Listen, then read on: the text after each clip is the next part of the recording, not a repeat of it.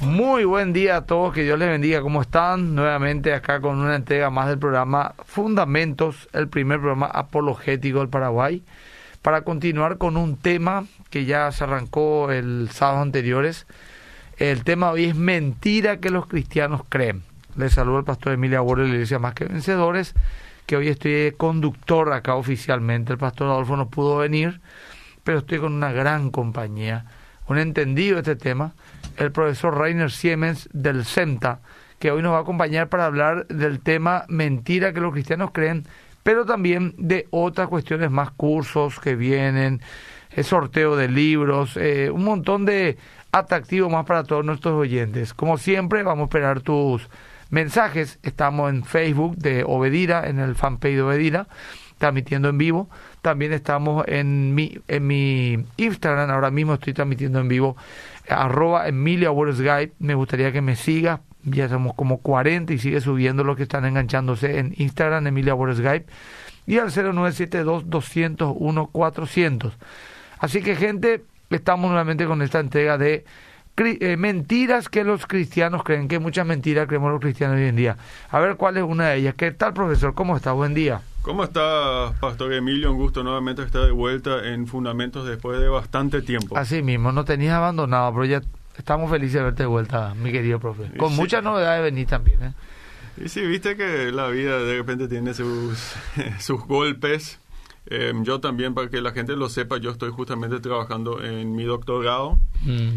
Y justamente eso requiere un un gran esfuerzo adicional y mm. justamente de eso me estoy tomando tiempo de repente, eh, incluso en mi iglesia, que es la iglesia menonita Concordia, eh, solía predicar regularmente mm. y este año recién una vez estuve. Avisátelo en el chat que iba a estar bastante ausente por el tema de tu doctorado. Y, y, claro, eh, y para la gente que le interesa quizás mi tema justamente María, la Mariología, la devoción de María. Qué interesante. En, en América Latina. Y, Ese va a ser el tema de tu tesis. Sí, eh, eh, sí es el tema de mi tesis y justamente estoy leyendo todos los documentos católicos, eh, estudiando y también comparándolos con, digamos, fuentes protestantes al final. Ah, mira, qué interesante. realmente porque mi interés fue por qué se acepta en el catolicismo. Y yo no me quería quedar en prejuicios. Entonces yo me fui a, a leer casi todos los documentos católicos de los últimos 50, 60 años que, o todos, bueno, casi todos, porque existen miles que no... no los oficiales estamos Los oficiales, los más oficiales, estudié con las fuentes, con los teólogos católicos de más renombre. Ah. Para comenzar a entender el tema, eh, el, tema de María. Sí, eh, y bueno, con, con, eso estoy, y pero absorbe mucho de mi tiempo.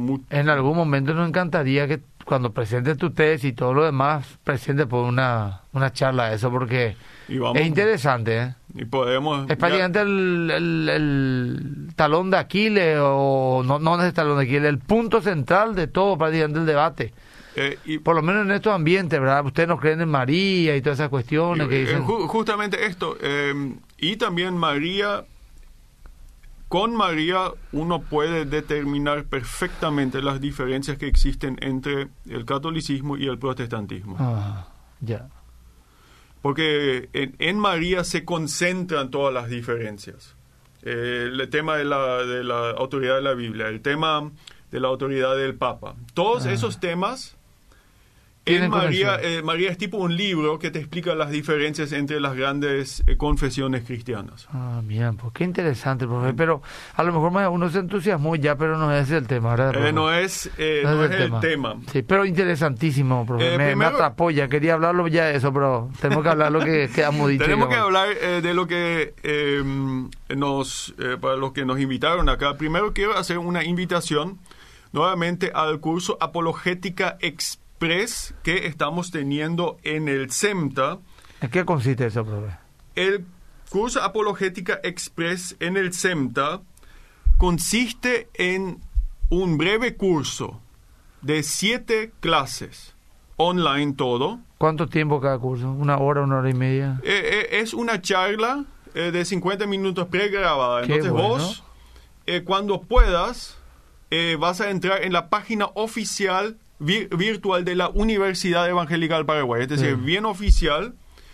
Vas a mirar la charla, te van a dar algunas tareas y si cumplís van a ser seis charlas y un vivo. Sí. Mirás esas seis charlas, em, haces las tareas, pequeñas tareas y recibís un certificado. Ah. Y los temas son... Bueno, me encantaría. Eh, introducción a la apologética, cosmovisiones cristianas, evidencias de Dios, el tema del sufrimiento, mm. milagros, la resurrección de Cristo. Y después la séptima es un en vivo donde yo y algunos profesores vamos a, vamos a estar. Y ahí sí la gente nos puede interactuar directamente con nosotros. Es decir, vos te inscribís cuando te quede, y, y miras esto cuando te quede tiempo, al cocinar a la noche, eh, de repente haces una pequeña tarea, si tenés un tiempo libre, eh, em, si tenés un tiempo libre. Es decir, cada semana se va a habilitar una de estas seis clases. Ah. Eh, el tiempo, bueno, la inscripción termina el 8, la próxima semana. la inscripción cuesta 200 mil. Y a partir de la semana del 12, cada, cada semana se va a habilitar un tema más. Ya. Buenísimo, en un mes y medio ponerle terminado. Un mes y medio vas a estar terminado, eh, vas a estar listo eh, con, con... Es express, algunas bases para la gente que quiere comenzar a estudiar la apologética. Muy interesante, che. Mucha gente se han de estar preguntando. Acá eh, ya están luego comentando eso en mi Instagram. Estoy leyendo. Y sí, que ellos llamen para la inscripción al, al CEMTA al 0981 807 507. De, repetimos, profesor, 0981 807 Sí, 0981 807 507. 507. Acá ya había tirado ya mi Instagram, ¿verdad? Para curso, curso de apologética. Sí. Exenta. Bueno, perfecto. Entonces, eh, esa es la idea. Vamos a estar los profesores del CEMTA eh, dando estas clases y hay una, obviamente, una cordial eh, invitación para que la gente se una. Bueno, perfecto, está bien. Vamos a ir tirando otra vez de información a medida que va pasando eh, la hora, ¿verdad? Donde vamos a desarrollar el tema mentira que los cristianos creen. 0981-807-507 es para curso apologética al CENTA, llama averiguado 200 mil guaníes, seis charlas, un vivo y te dan un certificado para introducirte en la apologética básica, digamos, ¿verdad? Bueno, acá en Instagram por lo menos la gente está enganchadísima. Seguramente van a ir escribiendo al 0972-201-400 Vamos a ir leyendo dentro de 10 o 15 minutos ya los primeros mensajes para hablar del tema mentira que los cristianos creen. ¿Qué específicamente vamos a hablar ahora, profesor? Hoy vamos a hablar del Evangelio de la Prosperidad. Ah, ya, ya, perfecto. Hoy vamos a hablar del Evangelio de la Prosperidad. Eh, y voy a hacerlo de manera diferente. Hoy voy a, introducirlo con mi eh, testimonio personal. Algunas ah. personas ya lo saben, eh, otras quizás no lo, no lo saben todavía. Em, yo tuve que pasar por dos tratamientos de cáncer. Comenzó luego el 25 de septiembre del, del, 2014. Ah, yo me levanté de mi siesta, me sentía un poco mal, ya hace varios días tuve problemas de respiración y bueno, con mi esposa nos fuimos al hospital. Yo, yo calculaba a la emergencia médica del hospital Bautista, yo calculaba que ellos me iban a dar un, un antibiótico, me iba, porque el próximo día, el viernes, era un jueves, el viernes, yo quería irme eh, a la colonia Follendam. No sé si la gente ubica, queda cerca del puerto Rosario, Río Paraguay, en San Pedro. Y como colega ahí queríamos pasar un fin de semana pescando, comiendo asado, ¿viste? Esas cosas buenas de la vida. Pero no, los médicos me atajaron porque vieron que había una gran masa blanca eh, eh, presionando sobre mi pulmón derecho. Ah. Bueno, me, me me mantuvieron ahí, me tuvieron que poner drenajes. Eh, y bueno, en los próximos días eh, nuestros peores temores se confirmaron. Era un cáncer, un linfoma de Hodgkins. Un cáncer muy agresivo. Eh, y a partir de ahí siguieron seis meses de terapia, quimioterapia, radioterapia. me recuperé de eso, pero nuevamente en septiembre del 2018 eh, nuevamente se me diagnosticó, había una, una, recaída.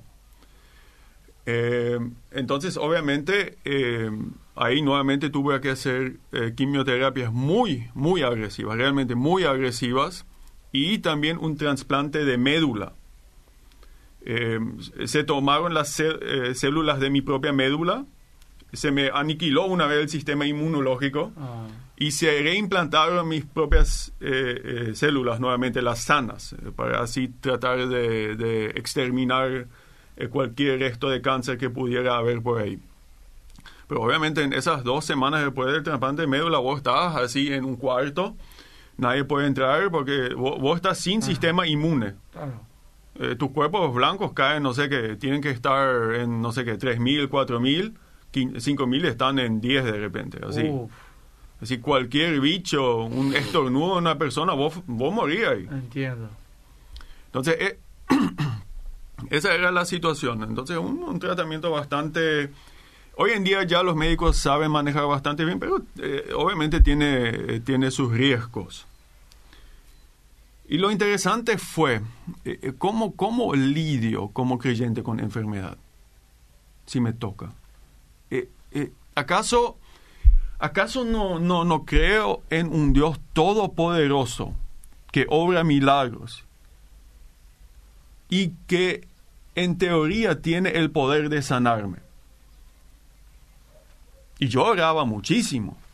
Y, las dos veces yo oraba intensamente.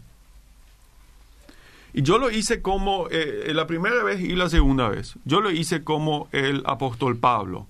2 Corintios 12, 7 a 10. Ahí se habla del famoso aguijón de la carne. Y Pablo dice que tres veces él oró a Dios para que le saque este aguijón de la carne que supuestamente venía de Satanás. Y Dios le negó y le dijo, tenés que confiar en mi gracia porque mi gracia en los débiles está fuerte. Entonces yo lo hice así, especialmente la primera vez, tres veces hice grandes esfuerzos en oración. Y después de cada uno de estos esfuerzos me fui al hospital y me, me, hice un chequeo y siempre el tumor permaneció. Nunca se fue. Incluso me permití que los ancianos de mi iglesia me unjan con aceite.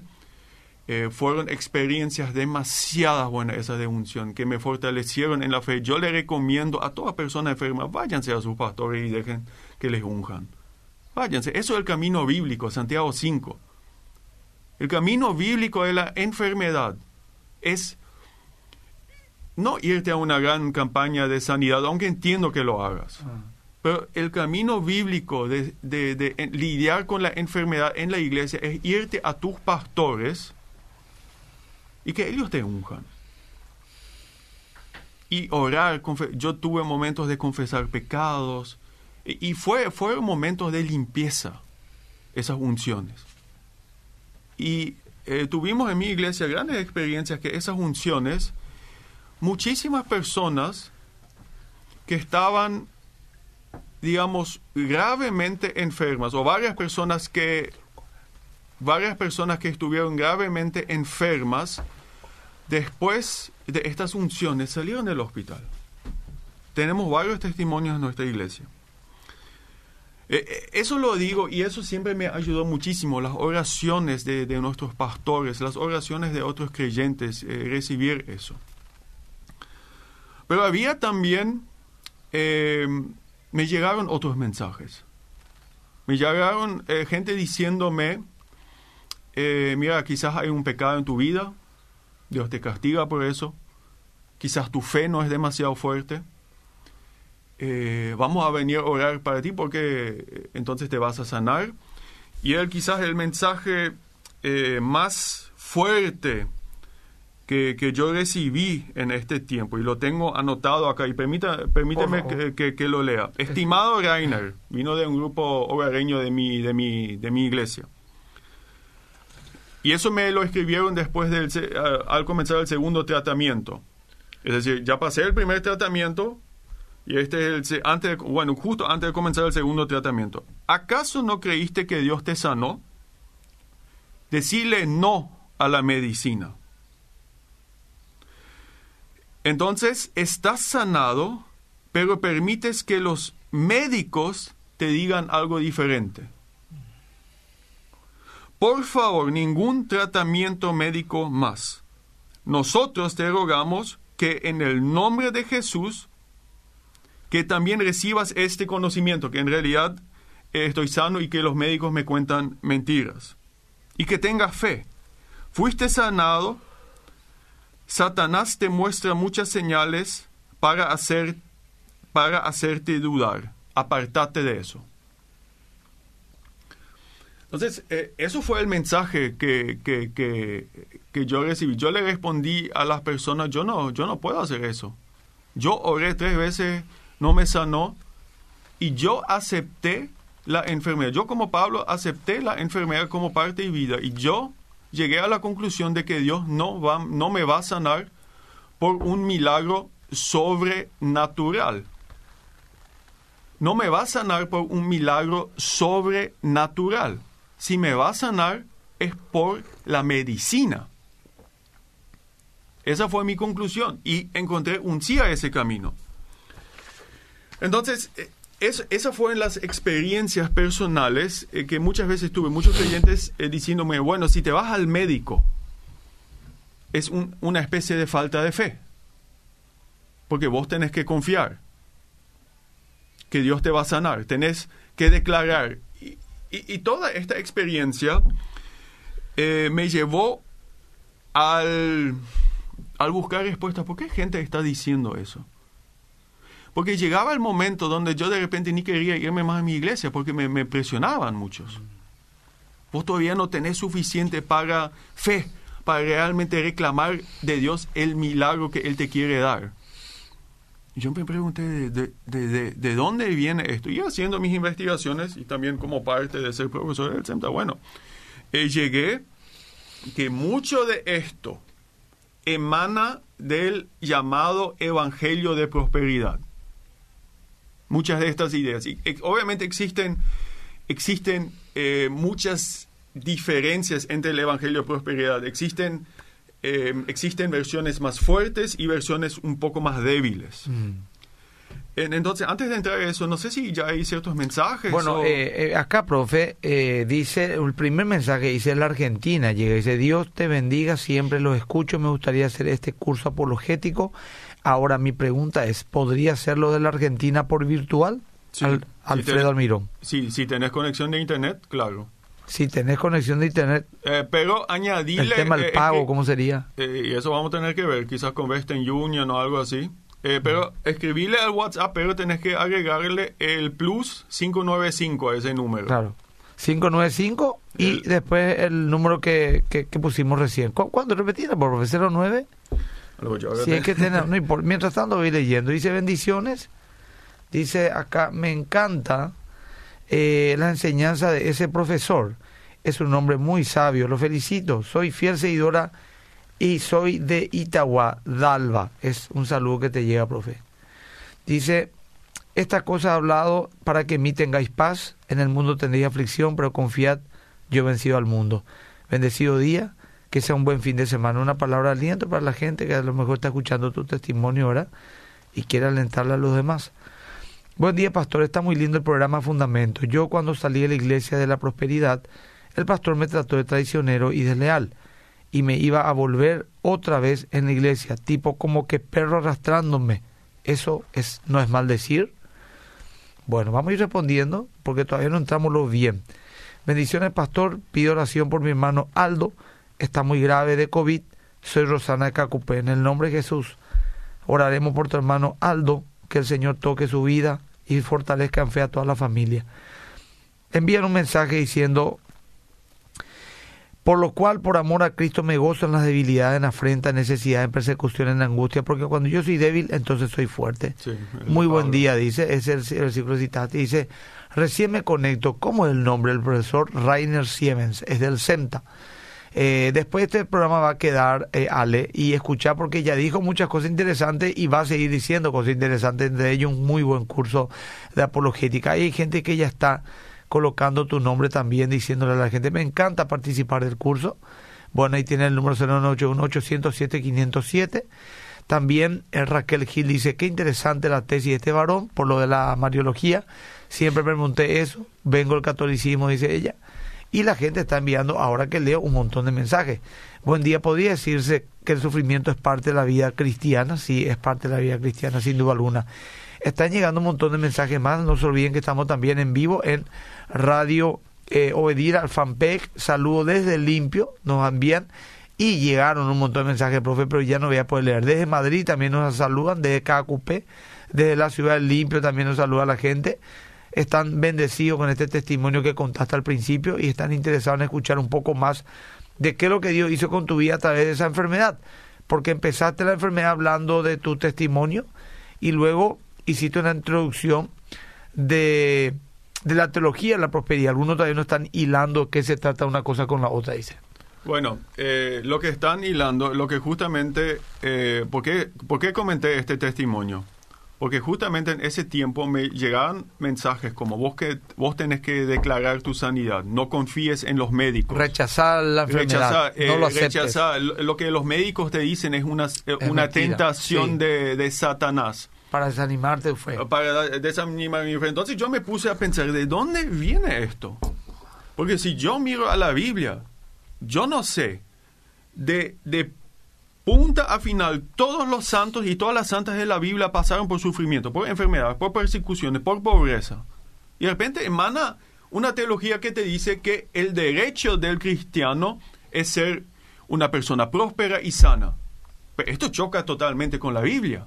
Y encima no tiene muchos años esto, ¿eh? O Y, sea nos, encima, y acá entonces, eh, por eso lo, lo traté de hilar con mi, con mi testimonio personal, porque Claro. en- en- entonces me, me- me choqué con esta realidad y, s- y- y lo peor es que me desanimaba a ir a la iglesia, porque lo que a mí se me cuestionaba, la, la, la cosa que más me sostenía, mi fe, porque yo dije a Dios, yo me pongo en tus manos soberanas, eso es lo único que me queda. Pero yéndome muchas veces a, a la iglesia, hablando con otros creyentes, me decían, bueno, tu, tu fe parece débil, porque si no, Dios ya hubiera obrado un milagro en tu vida. Mm. Entonces me puse a investigar de dónde viene todo esto. ¿De dónde, ¿De dónde viene? Y me topé con él, justamente con el Evangelio de la Prosperidad. Obviamente yo sabía que eso ya existía antes. Claro. Pero claro. realmente me, me puse a investigar eh, eh, eh, fuertemente y solamente para dar algunas explicaciones. De acuerdo al Evangelio de la Prosperidad, es el derecho de, de cada creyente a vivir una vida próspera, con sanidad y con victoria. Repito, es el derecho de cada creyente ser próspero, sano y victorioso en todas las esferas de su vida.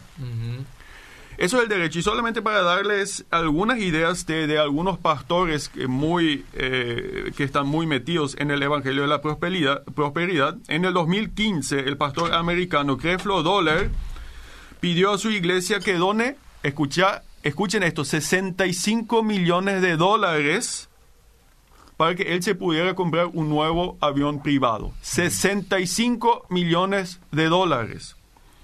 El famoso pastor surcoreano Paul Jong-gi Cho opinó que Dios quiere liberarnos de la maldición de la pobreza. Pero ¿qué le digo a la gente creyente fiel que vive en nuestros barrios de, de- de- pobreza acá alrededor de Asunción? Y ¿sabes qué te podrían decir, profe? Y te, te voy a embretar porque soy apologeta y el apologeta está para ser embretado. Te va a decir, sí, hoy están en esa condición, pero al decirle yo que es una maldición y al decirle todo lo que Dios le quiere dar, ellos van a salir de esa miseria. Eso te diría. Y, y yo sé que, que eso me dirían, pero básicamente están... Que tampoco no estamos en contra, ¿verdad? Que la gente salga de su pobreza. No, no. eh, voy, voy a llegar todavía a eso. Bueno. Otro, y esto es un alemán, Siegfried Müller, en 1980 dijo que un creyente que manejaba un auto viejo no honraba a Dios. No, a, a mí una vez me, me dijo un pastor acá de Paraguay, me dijo que la marca de tu vehículo determina la unción que tenés. Eso me acuerdo perfectamente, hace como 20 años me dijo un pastor de la prosperidad. O sea, si yo soy un pastor con un auto medio así chilereno más, no soy un ungido. Si soy con un Mercedes-Benz del año de 100 mil dólares, soy un tipo ungido. Claro. Así, pero directamente me dijo. Eh, claro. Bueno, entonces, eh, estos son solamente algunos ejemplos. Hay famosos teleevangelistas como, como Benny Hinn, que están mucho en eso. Eh, él supuestamente hoy ya dijo que no, no, eh, no apoya más el Evangelio de la Prosperidad, pero por muchos años lo predicó. Sí, se retractó. se, se retractó. Bueno, entonces, el, el propósito, el propósito de la vida del creyente o el derecho que él tiene es ser sano, próspero y victorioso. Esos tres. ¿Y cómo el creyente consigue esto? Y tiene que seguir dos leyes espirituales. Primero es declarar con toda fe la sanidad, con palabras como yo ato, yo declaro, yo ato en el nombre de Jesús, que decreto. Sé yo, decreto. Eso es lo primero. Y tiene que hacerlo con fe. Eso se llama confesiones positivas y debe evitar confesiones negativas como yo tengo dudas, yo estoy enfermo. Porque si dice que está enfermo, la enfermedad va a permanecer, entonces Dios no le va a dar el milagro. En un chat donde son apreciados hermano que está en la línea de teología de la prosperidad, una vez yo dije, en un audio dije, tengo dudas de que esto, hablando de una circunstancia, ponerle, tengo dudas que a reunirnos tal día para hablar de un tema, así una cosa súper así trivial, pero no paró más de pedirme que me retracte de decir tengo dudas esa palabra no puede estar en la boca de un pastor. Pero yo le dije, bueno, es que tengo duda de que Cristo existe. Le dije, tengo duda nomás que no podamos, no, ni aún en las cosas, por los pequeños, Satanás se va a agarrar para entrar en tu vida. Hizo toda una tesis en base a una expresión, una expresión nada más. Tengo duda que vamos a reunirnos tal día, tal hora por un compromiso que había. Se llevó, eh, esta persona llevó a un extremo tal que tenía que más o menos como el vocabulario inclusivo, replantear toda tu forma de hablar porque no podía usar la palabra tengo duda, tengo miedo. Uno puede decir, ay, tengo miedo que llueva. No vaya a decir tengo miedo. Así, a ese extremo se llevó. Y claro, el, el, el concepto detrás de estas confesiones positivas es que tus palabras habladas en fe o con poca fe mm. tienen un poder creador. Sí. Es decir, si hablas en fe, yo declaro, la enfermedad está atada en tu cuerpo, tiene un poder creador. Si yo digo, yo tengo dudas, yo no entiendo a Dios por qué me enfermé, bueno, entonces eh, eso tiene también un poder creador, es decir, que la enfermedad va a permanecer en mi mm. cuerpo. Entonces, eso es la, primera ley espiritual. Mm. Confesiones positivas. Yo ato, yo declaro todo esto, yo proclamo. La segunda ley espiritual es la ley de la siembra económica, eh, diezmos, ofrendas, el pacto, y Dios hasta 100 veces te va a retribuir eso. Entonces, eh, ¿qué está detrás de eso? Acá detrás lo que sostiene esta teología es una teología mecánica de la retribución. Es decir, de acuerdo a mi fe fuerte y si obedezco estas leyes, mecánicamente hay un retorno. Dios me va, me, tiene que pagar eso. Hasta 100 veces, o más incluso. Entonces, esta teología... Y si yo pongo también, ¿verdad? Eh, me pongo económicamente también. Claro. Si yo siembro, ¿verdad? Si eh, Una vez un pastor dijo, eh, muy conocido internacionalmente, dijo que Dios le reveló que así como hay que dar el 10% de las ganancias para que Él te bendiga, también le reveló, aunque eso está en la Biblia, ahora se agarra Malaquía capítulo 3, de que probadme ahora en esto, dice el Señor, etcétera, de que Dios le reveló que aquellos que están endeudados den el 1% de su deuda. Si vos de mil millones, da un millón de guaraníes como una ofrenda de fe para desatar el poder de Dios de la retribución y que puedas pagar toda tu deuda. Hay un montón de gente se fue a, a poner el 1% de su deuda ahí. Bueno, ese, yo creo que se malinterpreta ese pasaje en Malaquías, pero eso quizás sería una, una, no sé si vamos claro, pero, pero el tema del 1%, o sea, sí, es la revelación, ¿verdad? Fíjate, ahí pues te ata todo, ¿verdad? Ahora, por ejemplo, el tema este de la vacuna, por así cortito más, profe, ¿verdad? Una persona pero me, me, maltrató, como pocas veces me han maltratado por redes sociales, porque yo eh, dudaba del tema de la vacuna y le liberaba a la gente ese vacuno, no, o sea, yo decía, investiguen y háganlo. Me trató de todo y el padre me dijo, ¿usted acaso no sabe que en la vacuna hay un chip que tiene una conexión con el 5G y que el 5G va a fallar dentro de tres años y medio y ahí se va a poner la úlcera que va a tener todo el mundo? Y yo le dije, sinceramente me parece interesante lo que decirle, puse, ¿cómo, cómo, a, qué fuente puedo acceder para saber que esto es así? Porque el tipo creo que era comerciante lo que tenía. No, no, no, era epidemiólogo ni, ni, ni, era como eso que dicen, me cansé de ser de ser epidemiólogo, ahora soy experto en el conflicto árabe-israelí, más o menos así, ¿verdad? Entonces me dijo él ahí, esto es una revelación. O sea, no tengo ni un documento que me pueda avalar eso. Ni uno. Esto es una revelación. Y tu falta de fe te está cegando para enviar a millones al infierno, diciéndole vacúnense si es que ustedes así lo quieren. Fíjate, todos llevamos al plano de lo subjetivo. Es una revelación que Dios me dio. Y no tengo nada con que avalar mi, mi, mi, propuesta o mi convicción o mi doctrina. En eso también se basa mucho este tipo de temas. Sí, hay, eh, claro, eh, está todavía, y eso ni, ni, ni, ni, puedo entrar, eso es el tema de las revelaciones privadas, digamos. Eh, yo no dudo que Dios hable, te hable, que te, que te pueda hablar en sueños, cosas por el estilo. Bueno, pero es una revelación privada. Claro, no puede hacer doctrina de eso. No, no puede hacer doctrina de eso. Totalmente de acuerdo. Y, y tiene que someterse al magisterio de la iglesia, al magisterio que enseña, que evalúen. Totalmente. Eh, eh, porque si no, entramos en un terreno bastante resbaladizo.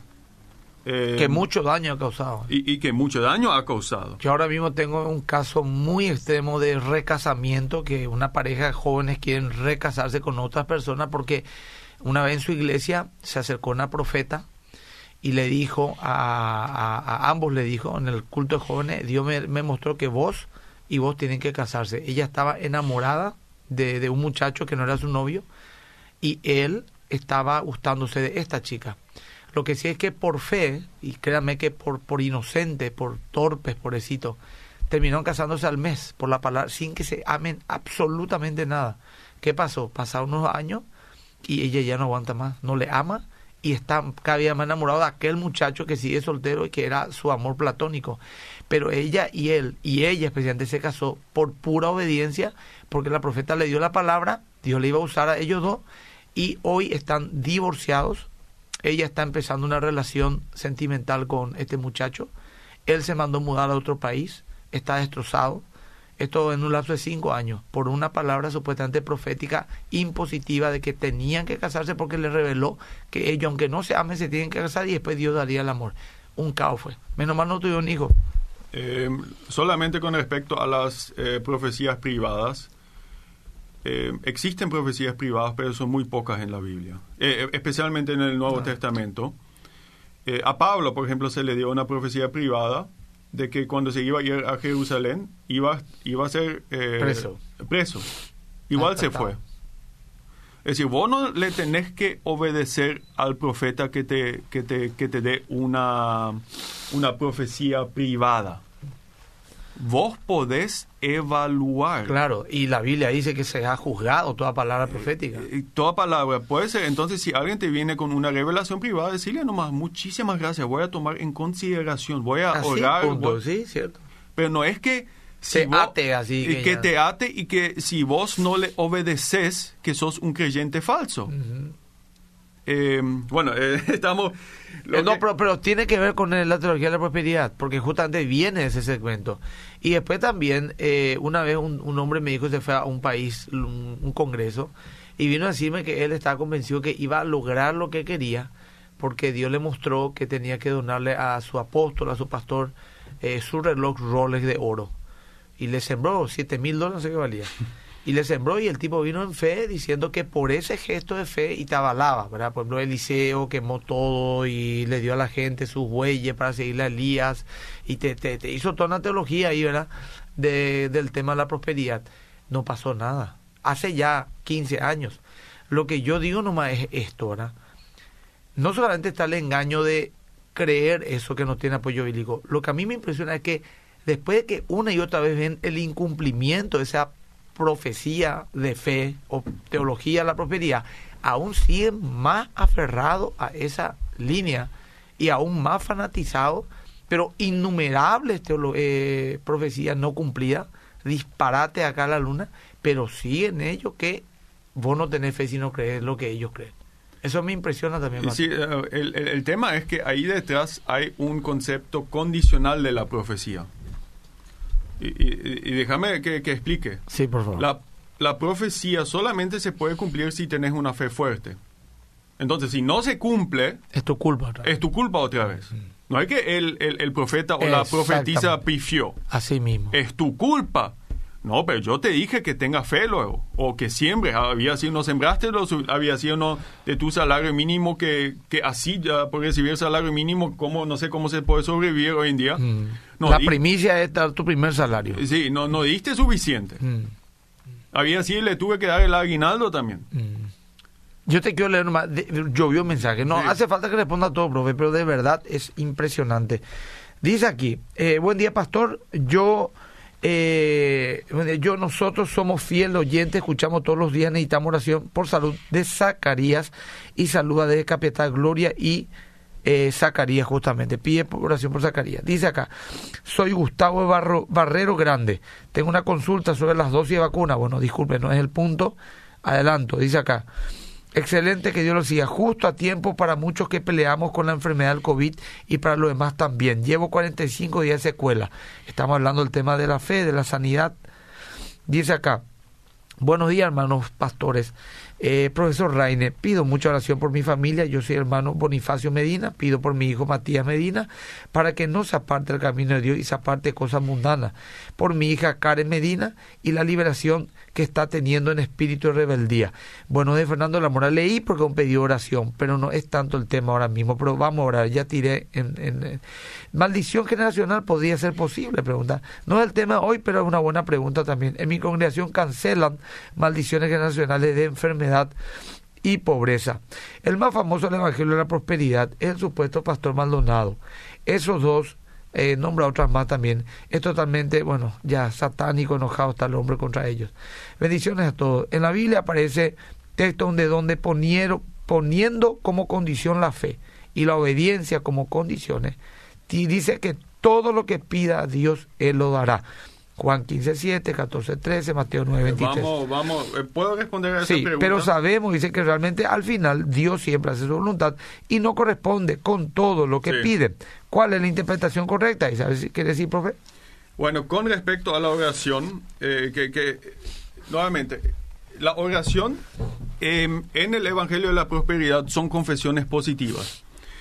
Y eh, obviamente se basan en textos como si ustedes piden, Dios les dará. Eh, eh, claramente. Y hay muchos textos bíblicos, lamentablemente, en, los cuales ellos se apoyan. Lamentablemente no tenemos el tiempo de entrar en cada texto bíblico, pero yo al estudiar esos textos bíblicos, donde se habla también esa, esa viuda que viene al juez en, Lucas 18 insistentemente, ese tipo de pasajes generalmente está en cuando se pide la oración incesante generalmente hay tres contextos bíblicos. Ah. Primero, que Dios supla mis necesidades básicas. Eso es el primero. Danos, el pan nuestro de cada día. Entonces, eso dice en Mateo 6 y en Mateo 7 dice, y me piden y yo les voy a dar. Pero eso no significa pedir una mansión, sino pedir de acuerdo a lo que Jesús ya enseñó en la oración, el pan nuestro de cada día. Entonces, si yo primero busco al reino de Dios, sacrifico mis posesiones, Dios dice, yo me voy a ocupar de vos. Yo voy a suplir tus necesidades. Vas a comer, vas a tener un techo y vas a poder vestirte. Pero no vas a... Nunca te prometió una Toyota Hilux. Y si te quiere te va a dar también. Eh, si te quiere te va a dar. Pero no tienes pero, eh, eso te dé. No, eh, acá, eh, que, ¿cuál es la intención bíblica? Hey, suplir necesidades básicas, ¿ok? No pedir cualquier cosa. Segundo contexto en lo que cual se dan estos versículos de la oración. Expansión del evangelio. Incesantemente oramos para que se predique el evangelio en todo el mundo. Esos son los contextos. Tercero, la perseverancia para tiempos de tribulación y persecución. Entonces, en esos tres textos, en esos tres contextos, pedimos y Dios nos dará. Eh, eso, eh, eh, eso, quiero, digamos, es, es necesidades básicas, es, es, que el Evangelio se predique en todo el mundo y es para perseverancia en la fe en tiempos de tribulación. Y una cosa más con respecto ¿A cuánta fe es necesaria para que se cumpla mi milagro? Eh, la fe tiene una importancia, sí tiene una importancia. Por ejemplo, especialmente en, en, en Marcos leemos en 1.34 que Dios, eh, que Jesús sanó a muchos. Vinieron enfermos a él y sanó a muchos. Eh, pero en Marcos 6.5 dice que la gente, creo que era de Capernaum, le rechazó y no pudo sanar a muchos en esa zona. Entonces, claramente mi fe tiene que ver algo. Ah. Es decir, Dios no, si yo le rechazo activamente, si yo le rechazo activamente, no voy a esperar un milagro en mi vida. Es obvio esto, porque Dios no me va a imponer su voluntad. Eso no, no, no es lo que Dios hace. Entonces, si algo la fe importa, pero eh, voy, a, voy a hacer muy, y esto es una, una línea muy fina. Marcos 9, 24. Viene el hijo, el padre con su hijo poseído. ¿Y qué le dice a Jesús? Creo, pero ayúdame con mi incredulidad.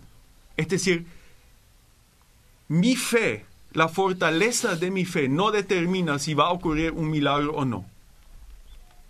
¿Me explico bien? Tenemos en el Evangelio, en la Biblia, tenemos textos donde gente con mucha fe viene a Jesús y es sanada. Tenemos textos donde, donde viene gente con una fe vacilante y es sanada. Tenemos textos donde hay una confianza a Jesús, pero cero fe en milagros. La resurrección de Lázaro, sus, eh, las hermanas de Lázaro, Jesús viniste tarde y le resucitó a, a, Lázaro. Por encima está la soberanía, indudablemente. Y, después tenemos... Porque también dijo no podía hacer mucho milagro por la poca fe que había y esa cuestión. Sí, sí, eh, eh, es claro. Eso es lo que dijo, dije, Marcos 6.5, por la poca fe. Eso fue gente que activamente le rechazó. Ah. Eso es una cosa totalmente diferente que si yo en medio de la enfermedad estoy con muchas dudas, me acerco a Dios, eso que yo tenga dudas no le impide a Dios hacer un milagro. Aparte que, pucha, a veces las circunstancias son muy difíciles, profe, y que uno esté dudando hasta es humano. Eh, profesor, te tengo que leer más mensajes. Dice, eh, dice, eh, ¿y a cuánto? Bueno, ahí vacuna incita la gente. Ya hablamos, pero tenemos que seguir hablando. Pastor, tuviera la amabilidad de explicar bien el pasaje Malaquías con el tema del diezmo. Bueno, vamos a si tiene tiempo el profe, si no, yo creo que vamos a tener que explicarlo en otro programa. Tenemos ya 10 minutos, 15 minutos. Bueno, buen día. Durante años sufro afecciones en la piel. Tengo 40 y empezaron a los 10 años. Tanto me metieron esa idea de mis tiempos en una iglesia de la super fe que creí que no era salva pero entendí que no era así. Qué triste que se pase mal y se interprete mal la palabra de Dios y se enseñe mal. Aclaro, no se cumplió la sanidad. Por eso creí que no tenía fe y por eso que no era salva, Laura. Pero Laura San por ahora ya cambió su forma de ver y sabe que una hija de Dios a pesar de la enfermedad. Le quiero decir a, a, Laura, mira Laura, yo hasta hoy lucho con mi cáncer. Es decir, no, ahora mismo obviamente no tengo, pero siempre existe el peligro. Sí. ¿Qué le dijo Pablo? ¿Qué dijo Pablo? Por mi gracia, Dios le dijo, por mi gracia vas a ser fuerte. Es decir, ahí, en el caso de Pablo, su enfermedad fue un medio de santificación para Pablo. Ah, totalmente. Es decir, ¿acaso Pablo fue un hombre de poca fe? Él sanó a otros, digamos, y él mismo no se pudo sanar. Es decir, ahí justamente me iba. Y a Timoteo le dijo, toma ah, pues vino a causa de tu Epafrodito casi falleció.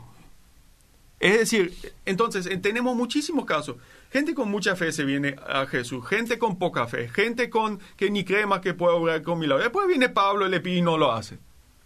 Es decir, no podemos deducir de la Biblia un mecanismo de que si yo proclamo confesiones positivas, Dios sí o sí me tiene que sanar. Mira, acá me están enviando audios. No le, no vamos a poner audio al aire, pido disculpas. Y se acabó en día. Creo que medir la fe en la enfermedad es fácil. Ahora concuerdo con lo que la palabra tiene poder.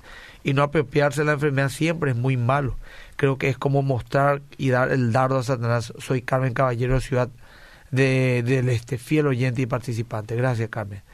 Van a ver gente a favor y en contra, ¿verdad? Lo que está mal es el evangelio de la pobreza. Dice, bueno, eso es lo que dijo una vez este pastor, ni el evangelio de la pobreza ni el evangelio de la prosperidad el evangelio bíblico. Eso es lo que... Lo que le, digo a la gente que de la pobreza, la mayoría de los creyentes de todas las generaciones fueron pobres. ¿Por qué fueron pobres?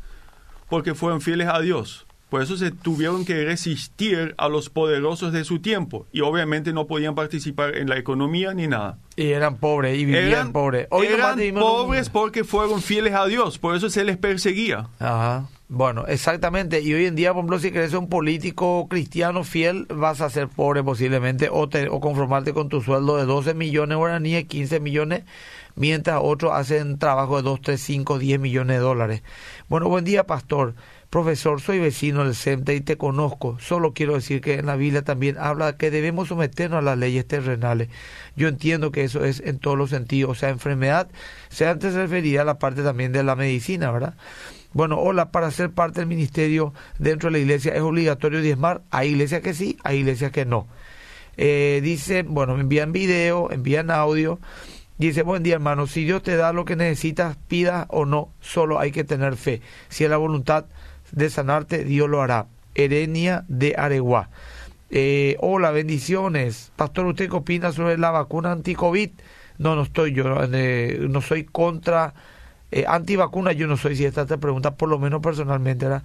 Pastor, ¿es cierto el diezmo que era en tiempo pasado de antes? No es el tema del diezmo ahora, ya lo hemos hablado varias veces.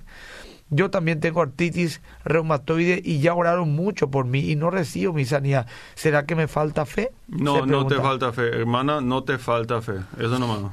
Bueno, está bien, porque a veces gente tiene mucha fe y no se cura. ¿Tiene el Evangelio de la Prosperidad similitud con la ley de la atracción? Pregunta también. Es la última pregunta. No, no, no, no sé eh, exactamente lo que eh, acá se iba a referir a ley de la atracción. Lo que, eh, lo- con lo que quiero acá, bueno, muchísimo de lo que tuve preparado acá, lamentablemente, no, no se puede. Yo les Si quiero- me da la oportunidad, profesor, el próximo domingo, sábado. Si es que podés, ¿verdad? Porque quedó. Va- vamos a hablar después del programa de eso, porque... Cualquier cosa le enviamos a Tito Pastor o qué.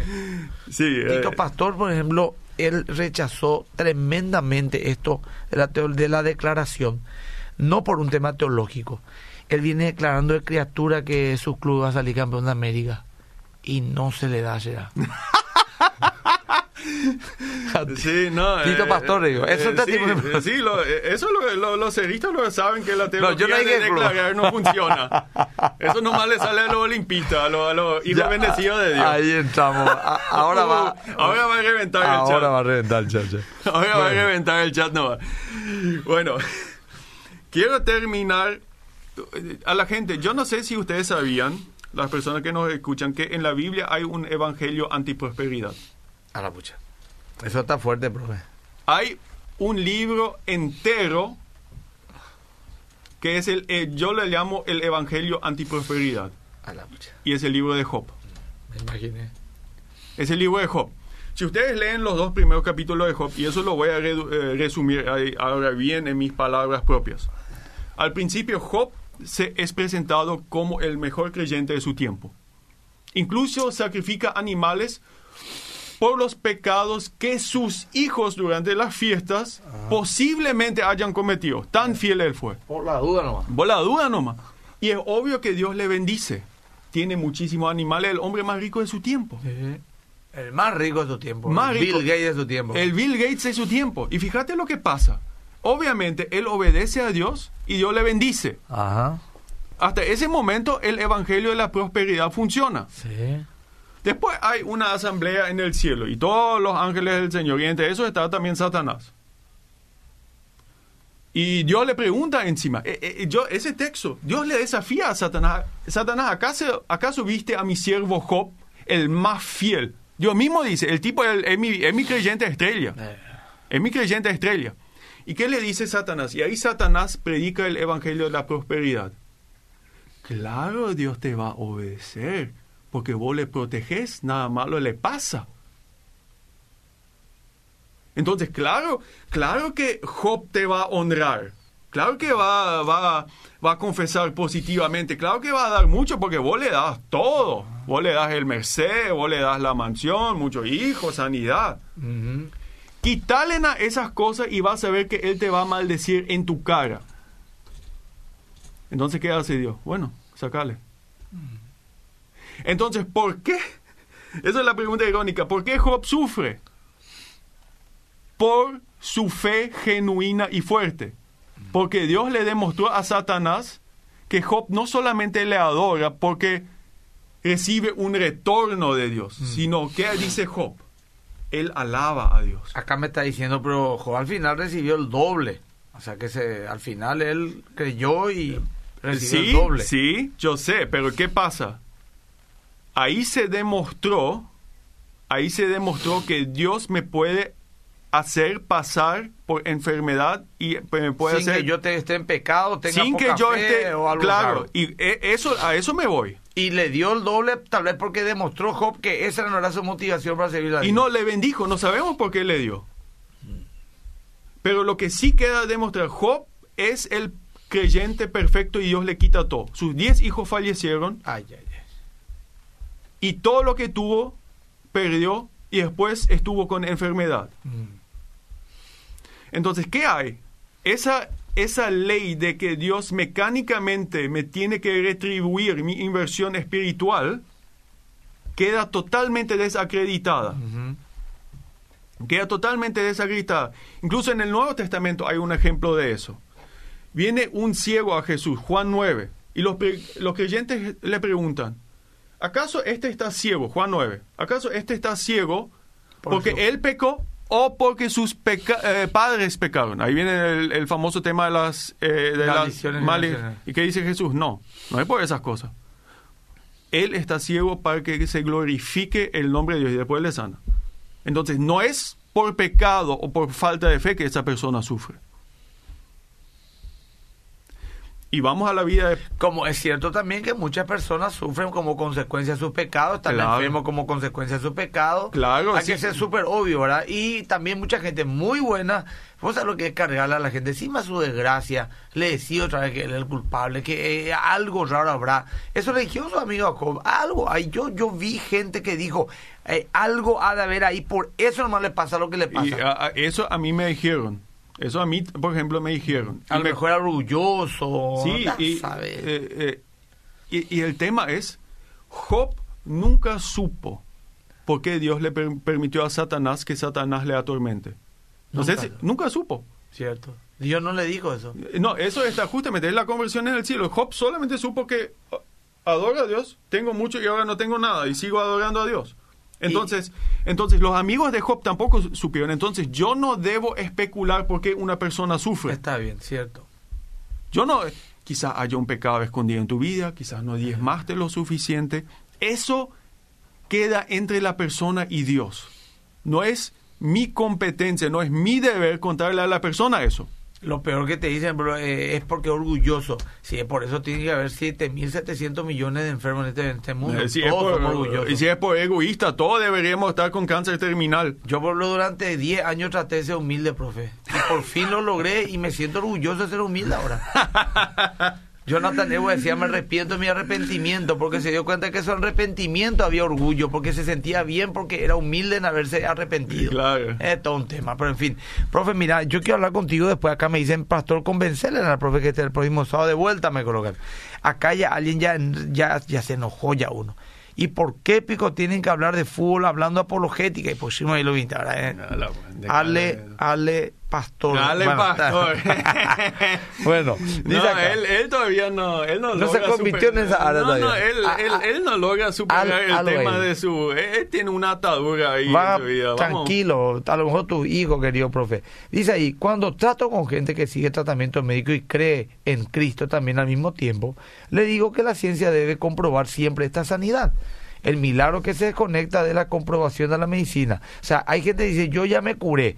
¿Dónde están los documentos, el papel para comprobar? No, no, por fe, yo no necesito. No, no haga eso. Yo Bueno. demasiado, eh, yo lamentablemente conocía personas que así supuestamente fueron sanados y hoy, ¿sabe- ¿saben dónde están hoy esas personas? Sí.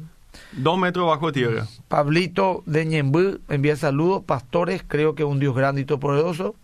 También creo que Dios provee todo lo que tenga. También creo que Dios no puede bendecir a un aragán que no quiere trabajar. Totalmente de acuerdo. Obvio, obvio. En mi vida, el de niño, pasé muchas necesidades. Mis padres no tenían un trabajo seguro y eso nos impedía hacer cosas y también recibir.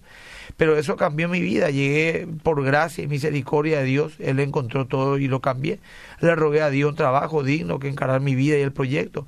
Hace seis años me casé y tengo una hermosa casa y una hermosa esposa. Y Dios cada día provee más y más. Totalmente de acuerdo. Servimos a Dios, damos nuestros diezmos, ofrendamos, servimos al Rey. Amén. Él tiene cosas aún mayores para nosotros y cuando provee nos llama a ser de bendición. 100% de acuerdo con todo tu escrito, hermano. Excelente programa, ojalá dure más tiempo, lo que siempre pide la gente. Después el último, leo este y después ya te dejo, profe, una, un redondeo. Muy buenos días, hermano. Dios bendiga. Isaías 26, 3 al 4. Muchachos, no pudimos lastimosamente y fuerza y adelante. Darío, soy de San Lorenzo. No sé a qué se referirá el versículo bíblico. Pero bueno, eh, tenemos demasiados versículos. Perdona no leer todo. Algunos se apropian, dice, eh, eh, dice, hola profesor, eh, yo fui sanado de la depresión, equilibrando lo físico, espiritual, aplicando la confianza en Dios y también los médicos.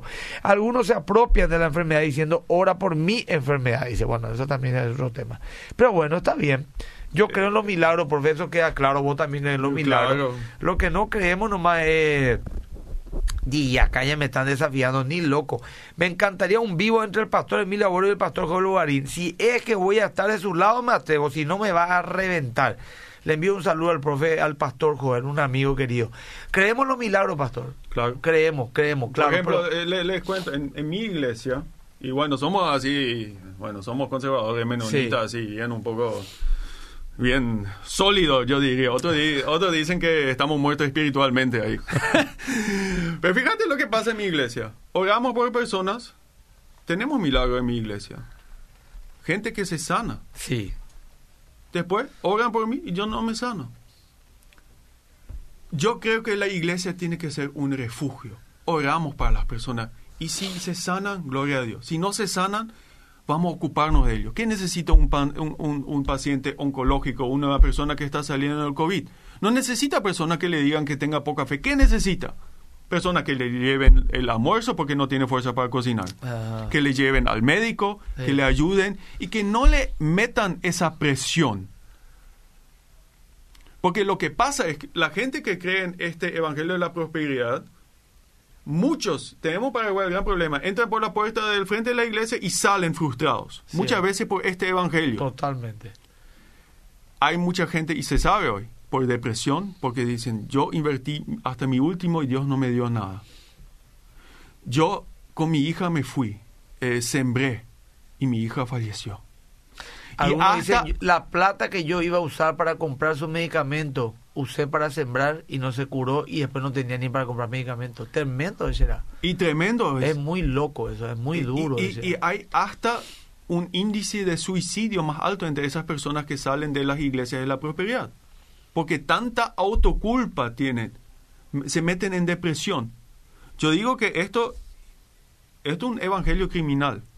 Es muy duro, sí. Es muy duro porque yo conozco personas que no tuvieron cáncer, que no tomaron eh, un diagnóstico bastante positivo, que se declararon sanos, y como te dije, yo sé ahora dónde están, dos metros bajo tierra.